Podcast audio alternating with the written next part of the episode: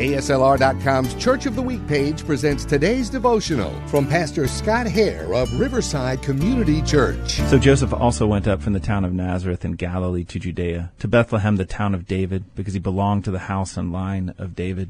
But the truth is, during Christmas time, the first thing that my grandmother says when I walk into the house is stay away from the nativity scene.